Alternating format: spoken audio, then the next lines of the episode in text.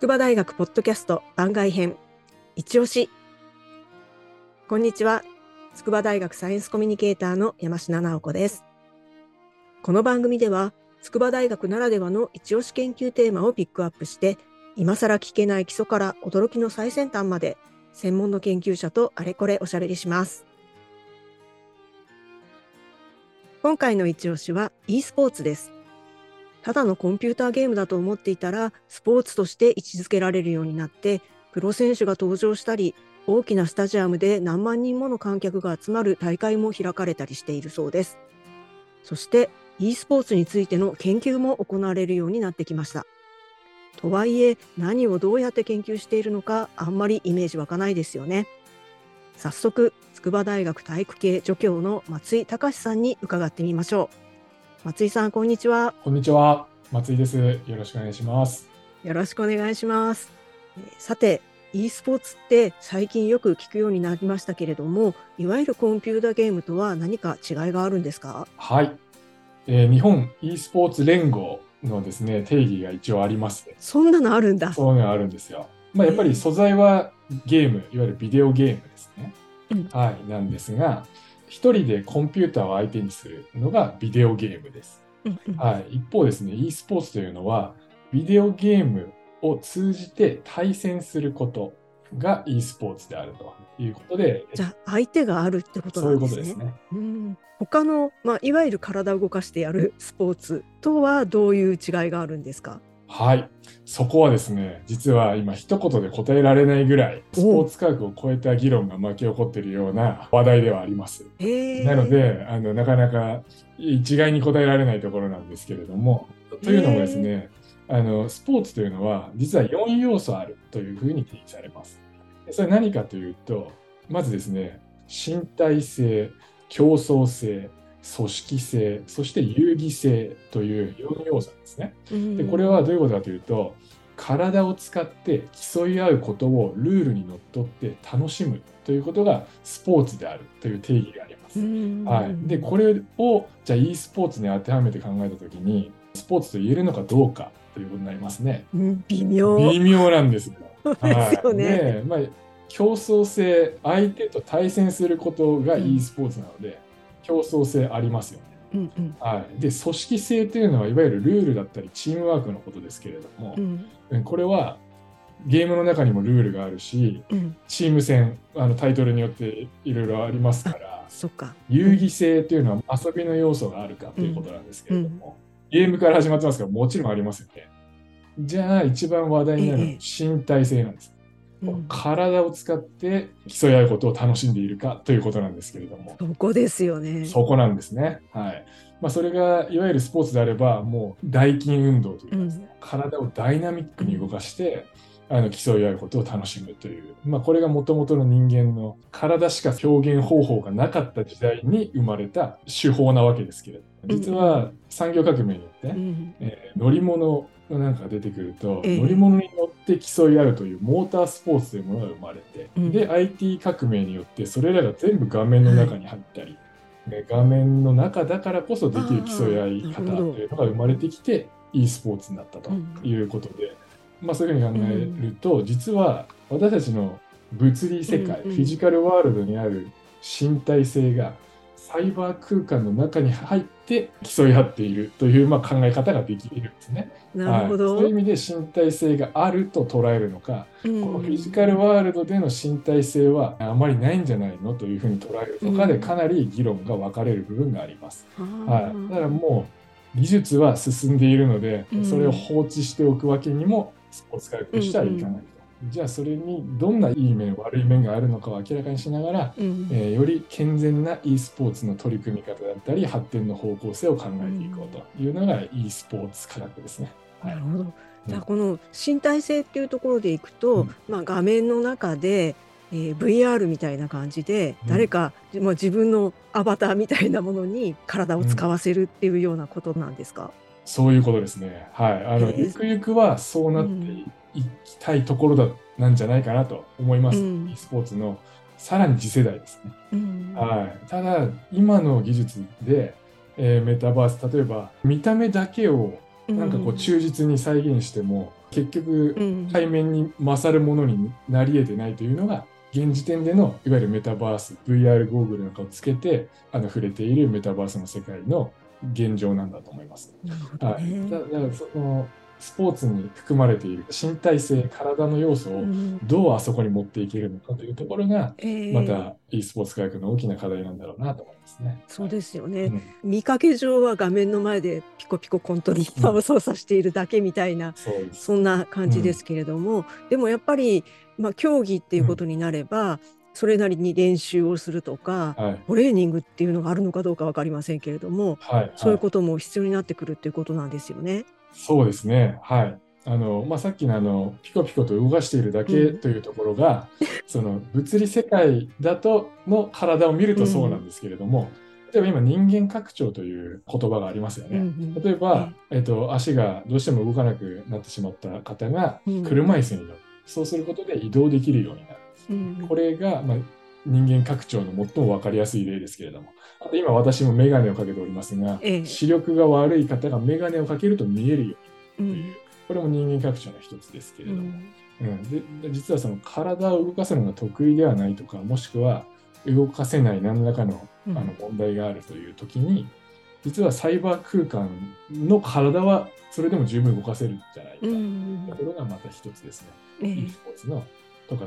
あの次世代のスポーツの魅力になるのかなということが一つあります。うんはい、で、その e スポーツのトレーニングに関しては、どんなことが考えられるのかということですよね。はい、実はまあゲーム上手くなろうとすると、まずゲームやりますよね。やりますね。プロとか、あとはいわゆるゲーマーの方たちが、どのくらいプレイしてるかというのを調べた研究があるんですけれどそんな研究あるんですか？えーアジア圏、結構あの韓国、中国って e スポーツ強いんですね。うんはい、で、そのいう、まあ、韓国の選手というのは、もう1日ですね、あのもう10時間以上えー？練習しているという、起きてる時全部みたいな感じですそういうこね。とです。は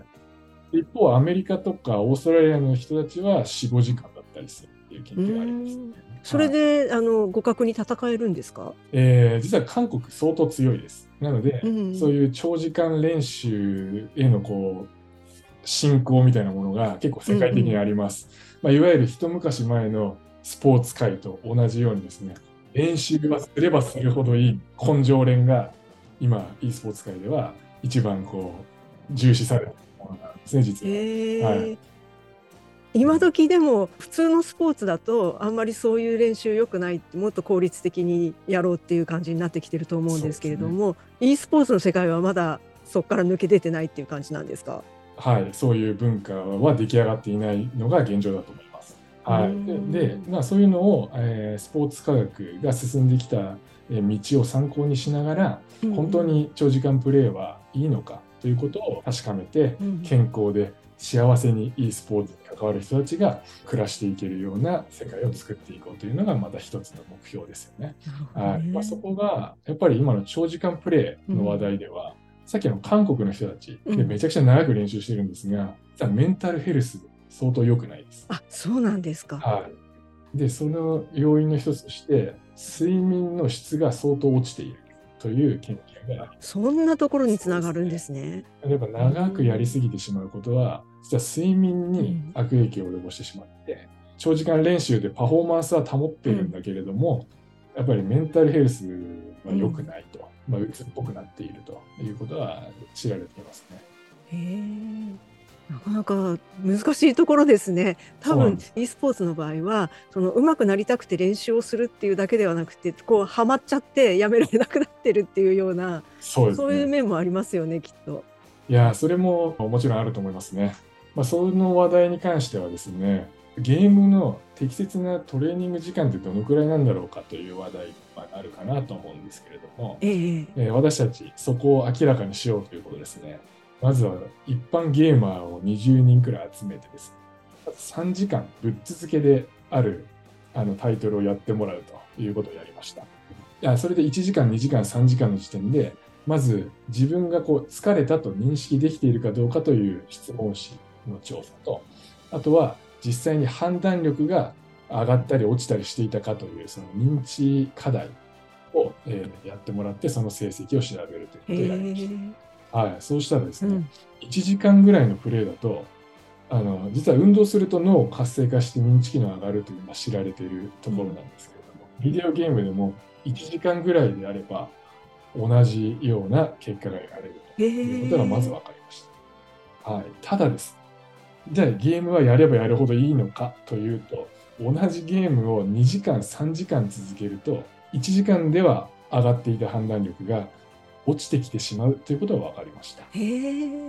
これがいわゆる脳の疲労、認知疲労と呼ばれるものがやはり長時間プレイによって生じるということですね。うん、えー、じゃあそれを10時間もやったら大変なことになりそうですね。そうですね。で、1個面白いのはですね、まあ、さっきの疲労の話題は、認知疲労が起きてくる2時間以上プレイするとというのをお話しましたけれども、それは判断力が低下してくるということなんですが、うん、あの自覚的な疲労感ですね、うん、疲れたと感じたかどうかということは、実は普通のエクササイズとかフィジカルスポーツであれば、実は疲労感の方が先に上がってきて、えー、走れなくなるとか、もしくは試合終盤にパスミスをするとかシュートミスをするという認知的な疲労も生じてくるっていうことが知られているんですけれども、うん、e スポーツは実はそれが逆転してしまうということがあの分かりました。なので、e スポーツはさっきあの意図せずに長時間プレイしてしまって依存なんかにもつながりような側面があるよねというそこは、えー、体を動かさずに脳だけを使っている時というのはしかも面白いので、でね、疲労感を非常にこう自覚できない状況に置かれている。うん、そっかやっぱり体を実際に動かさないから本当は疲れてるのに疲れてるようにはあんまり感じられないっていうことになっちゃうんですね。そうなんですね。そこがですね、あの e スポーツの、うん、まあ、いい面でもあり悪い面でもある。なので、結構そこでサイエンスとして面白いのは、実は疲労感って脳で起きてそうじゃないですか。でも、その元というのは体から来てるということが分かるわけなんですよね。あの体を動かさないと疲労感が出ないということは、体からその疲労感が生じているそっか。はい、まあ、脳が感じなくっても体がもう動かなくなっちゃうっていうことはあるわけですよね。えー、そういうことですね。はい。まあ、体を動かしていればあの疲労感の方がまあ通常であれば先に上がってくるわけです。そうですよね。うん、体も動かさないのに疲れるってどういうことっていう感じはしますよね。そうです。ただでも実際に判断力が低下するという疲労が生じているのに、それに気づけないんですね。だから長くやってしまう。という特徴が e スポーツやゲームにはあるんだということをまずは認識する必要があるかなというふうに思います。はい、で、あとはトレーニング方法の話ですね。そこです、ね、時にこれは根性練だということを認識して、いわゆるスポーツでいう合宿みたいなもんで、うん、ここは集中して長時間でもやるんだというタイミングはあってもいいと思うんですけれども、はい、それをもう常日頃やるのはちょっと違いそうだということですね。はい、うんうん、でじゃあその時にどのくらいがいいのかというのは人それぞれ変わってくるところあるんですけれども私たちが見てるのは例えば目のです。ね瞳孔の大きさをアイトラッカー最近普及してきてるんですけれどもあれで測っておくと瞳孔の大きさって脳の窓と言われていて、はいはい、動物でも同じようになるというのも分かってるんですけれども、うん、瞳孔の大きさってあの光に反応して伸び縮みするというところが一般的ですが同じ明るさであれば脳の活動が高いほど瞳孔は大きい。脳の活動が低いほど瞳孔は小さくなるということがまあ知られてるんです。で、e スポーツでそれ調べたところ、うん、2時間の時点、疲労感は上がらないけれども、判断力が低下している時点でも、瞳孔系はやっぱり縮んできちゃってるということは分かりました。あそうなんですね。目を見れば分かるってことなんですね。はい、そこでこうやめ時を知るということは重要になるんじゃないかなということを一つ思っています。でもこう瞳孔の大きさって自分では見えないですよね。見えないですね。それやっぱアイトラッカーとか使いやすいものを開発して私たちも提案していかなきゃいけないなというふうに思ってます。うんうんそうですよね。自分の状態をこうちゃんと自覚しながらやるっていうのは大事ですよね。そうですね。やっぱ上手くなりたいと、もっと練習したいじゃないですか。でもそれを目の動向が縮んじゃうような状況でやってやっぱ質のいい練習にはなってないんですね。はい、じゃあ何をしたらいいかというところが、えー、運動してみるというのは一つあるんですよ、やっぱり。ええー、運動に関しては、実は私たち筑波大学にも e スポーツチーム発足してます、ね。はい。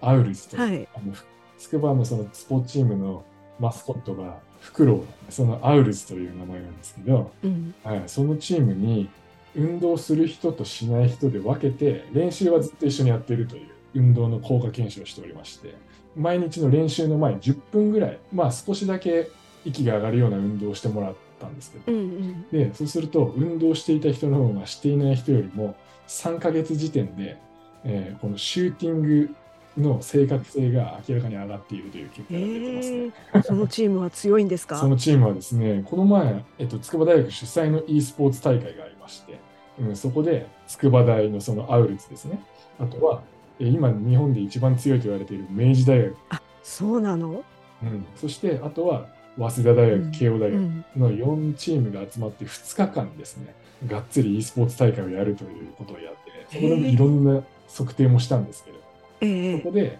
えー明治大学と決勝戦になりました、筑波大のアウルスは。はい。はい。で、えーとさえー2セット選手の3セットマッチなんですけど、3セット目、ファイナルまでもつれ込んで、うん。惜しくも第2位だったうのが。残念。はい。そうか残念でしたね、だからね、これからまた運動、そして栄養、休養、うん、そしてあのチームワークもですね、より育んでいただいて、そうあですね。のいつか明治大学にね、勝っていただけるように頑張ってなと。ねでもこれだけいろいろ研究してますからねこっち。そうですね、あの私が知ってる情報ではもうどんどん突き込みますので。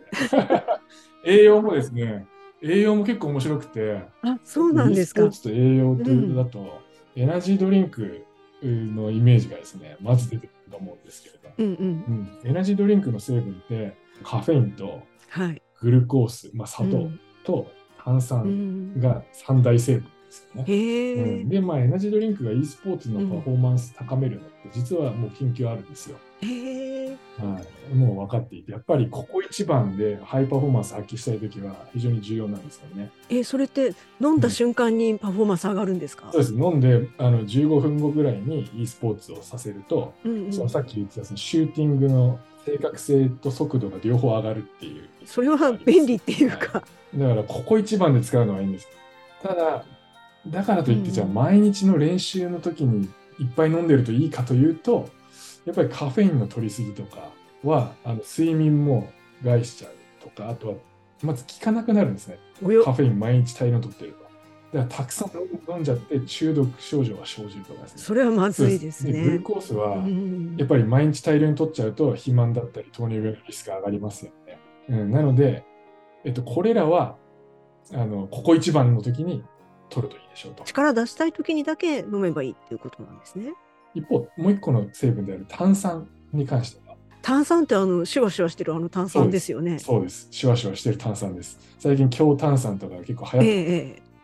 でもあれって別に何もお砂糖とか入ってるわけでもなんでもない、はただの水ですよね。はい 言ったら。ただ水でシュワシュワしてるだけですええけど、それも一つのやっぱりエナジードリンクの成分ですよね。うんうん。それだけでもそうすねうん聞いたとすれば、さっきの砂糖やカフェインのような取りすぎの問題というのは、まあ、炭酸であればゲップで出るだけなんで、ええ特に問題がないとうんうん今のところ言われてるんですね。はい。うんじゃあ、炭酸だと真水を取って、それぞれですね、さっきの3時間ぶっ続けで e スポーツやってもらうという実験をしてみた。はいはい。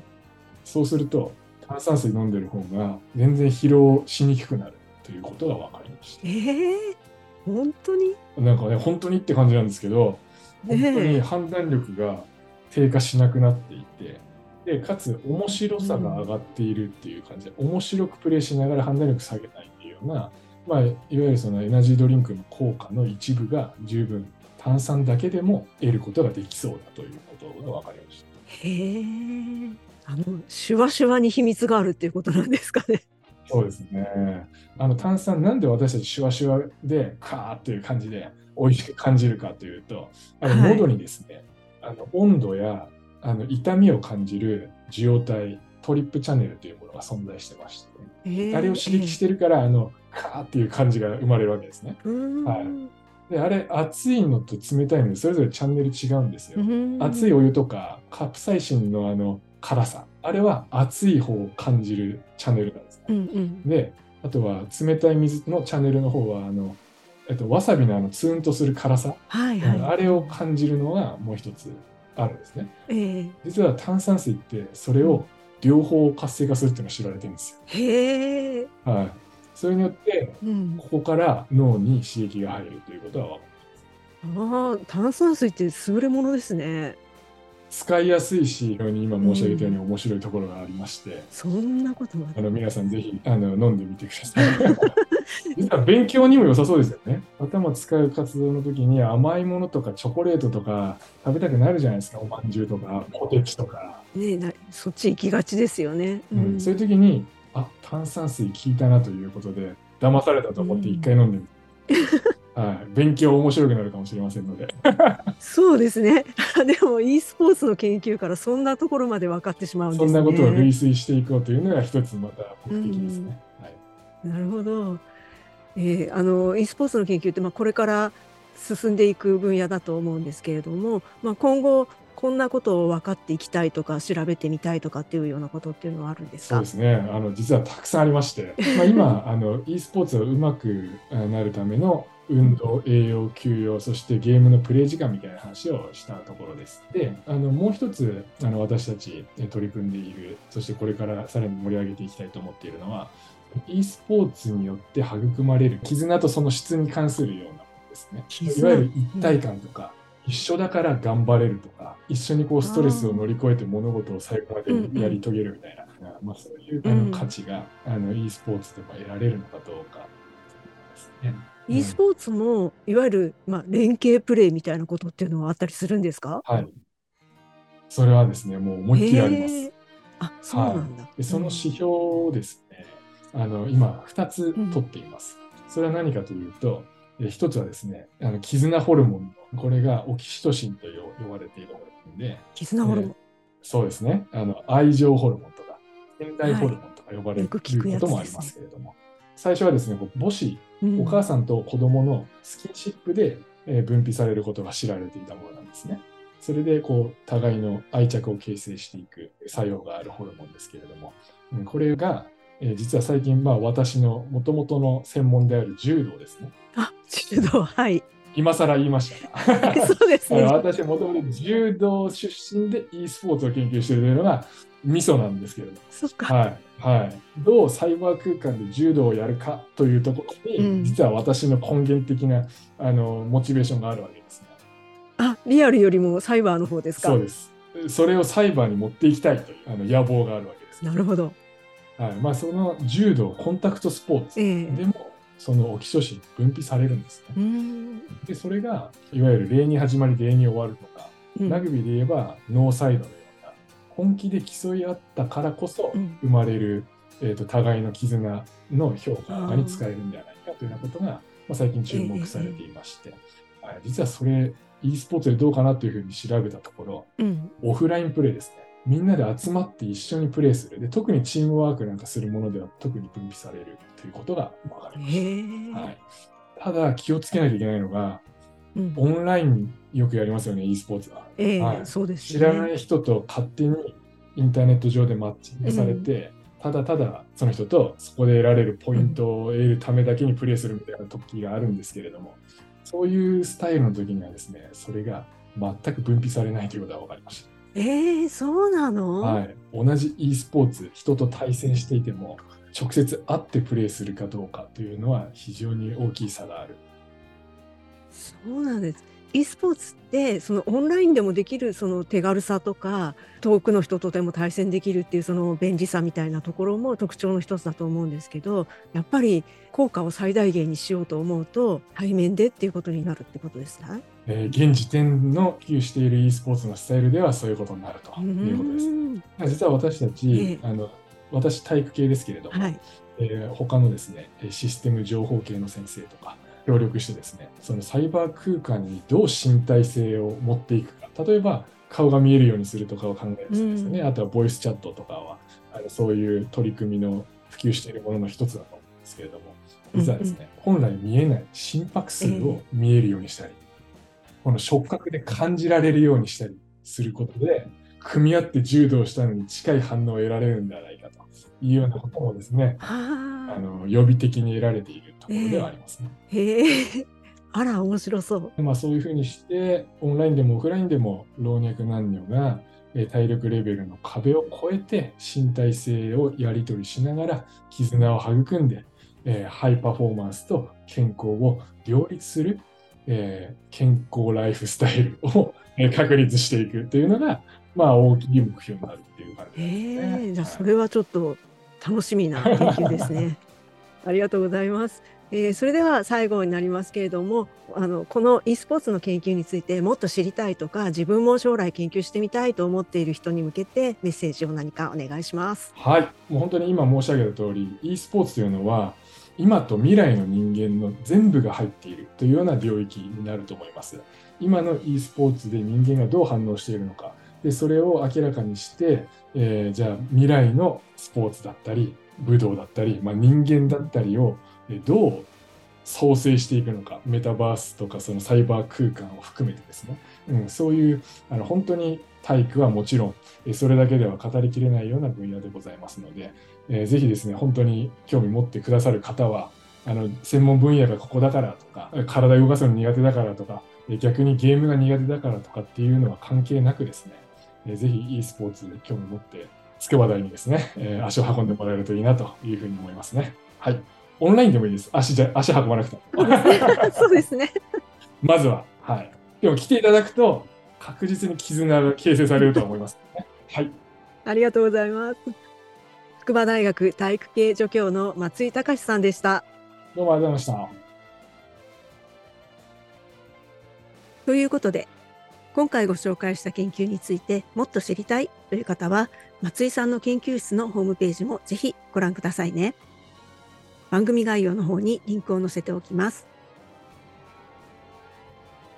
ちなみに e スポーツって今のところ圧倒的に女子の参加が少ないんだそうです。体力や体格の差は関係なさそうですけれども、どんな理由があるのか、そんなことも研究したいと松井さんはおっしゃっていました。運動や栄養から絆やジェンダーの問題まで、